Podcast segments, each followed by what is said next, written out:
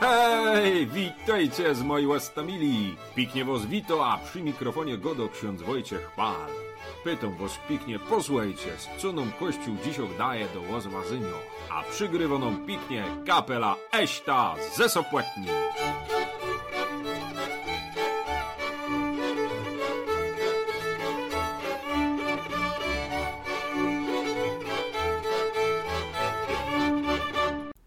Dzisiaj są niedzielę, moi łastomili, mamy niedzielę palmową, kiedy czytamy e, i rozważamy Ewangelię o tym, jak Pan Jezus wjeżdża na osiłku do Jeruzalemu i kładą przed nim płasce, a i gałązki, bo witają go, choć naśpiewają jako i królowi. A potem słuchamy Ewangelii, bo jest to niedziela męki pańskiej, o tym, jako Pan Jezus na krzyżu umiero. No i z tej Ewangelii chciałbym, co by my jedno takie se poczytali, kiedy Pan Jezusa wyśmiewają i wysydzają. Ci zaś, którzy przechodzili obok, przeklinali go i potrząsali głowami, mówiąc: Ty, który burzysz przybytek i w trzech dniach go odbudowujesz, wybaw sam siebie, jeśli jesteś synem Bożym. Zejdź z krzyża. Podobnie arcykapłani z uczonymi w piśmie i starszymi szydząc powtarzali: Innych wybawiał, siebie nie może wybawić. Jest królem Izraela. Niechże teraz zejdzie z krzyża, a uwierzymy w niego. Zaufał Bogu. Niechże go teraz wybawi, jeśli go miłuje. Przecież powiedział: Jestem synem Bożym. Tak samo lżyli go i złoczyńcy, którzy byli z nim ukrzyżowani.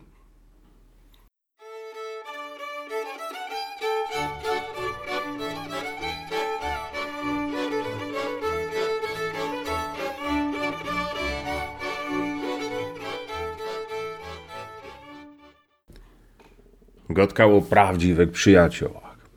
Wiecie, były kiesik w gminie zawody na nartach. No i startowały dzieci. Jaśkowy wnuk ty startował, no ale ostatnie miejsce zajął, no bo się wywalił.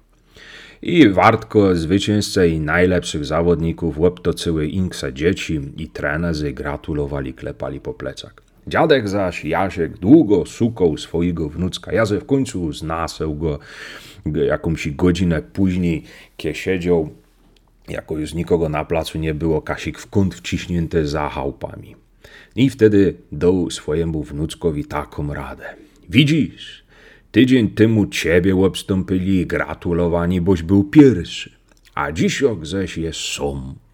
Nie koleguj się ino z tymi, co cię będą klepaj po plecach, kieś wygrał. Basanuj se ty, co ci podadzą rękę, kieś się wywalił i kieś przegrał.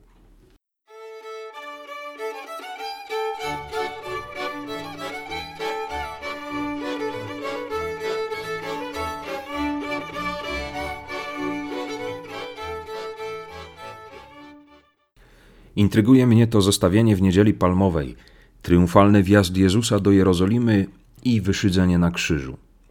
I wpierw ludzie, którzy widzą w nim króla i zbawcę, a potem ci, którzy kręcą głowami nad nieudacznikiem odnoszącym porażkę. Jeśli przełożyć to na życie duchowe, to tak sobie myślę, że nieraz też zdarza nam się usadzać Jezusa na osiołku, widzieć w nim triumfującego Pana, który rozwiąże moje problemy, zaradzi złemu.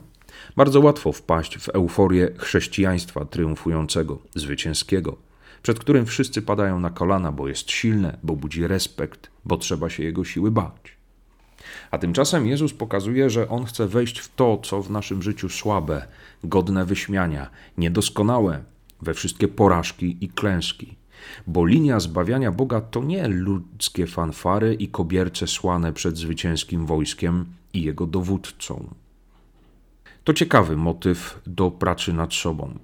Jeśli korci mnie, żeby przeżywać siebie jako żołnierza, który kroczy przed zwycięskim dowódcą Jezusem, to chyba znak, że moje triumfujące chrześcijaństwo zamyka mnie na cierpienie, klęskę, poświęcenie, pokój, pojednanie, miłosierdzie, a za bardzo otwiera na walkę, zwyciężanie, zadawanie klęski innym.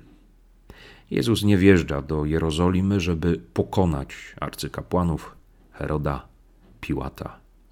Jezus przychodzi w to, co słabe i cierpiące, aby z tego i w tym wyprowadzić dobro.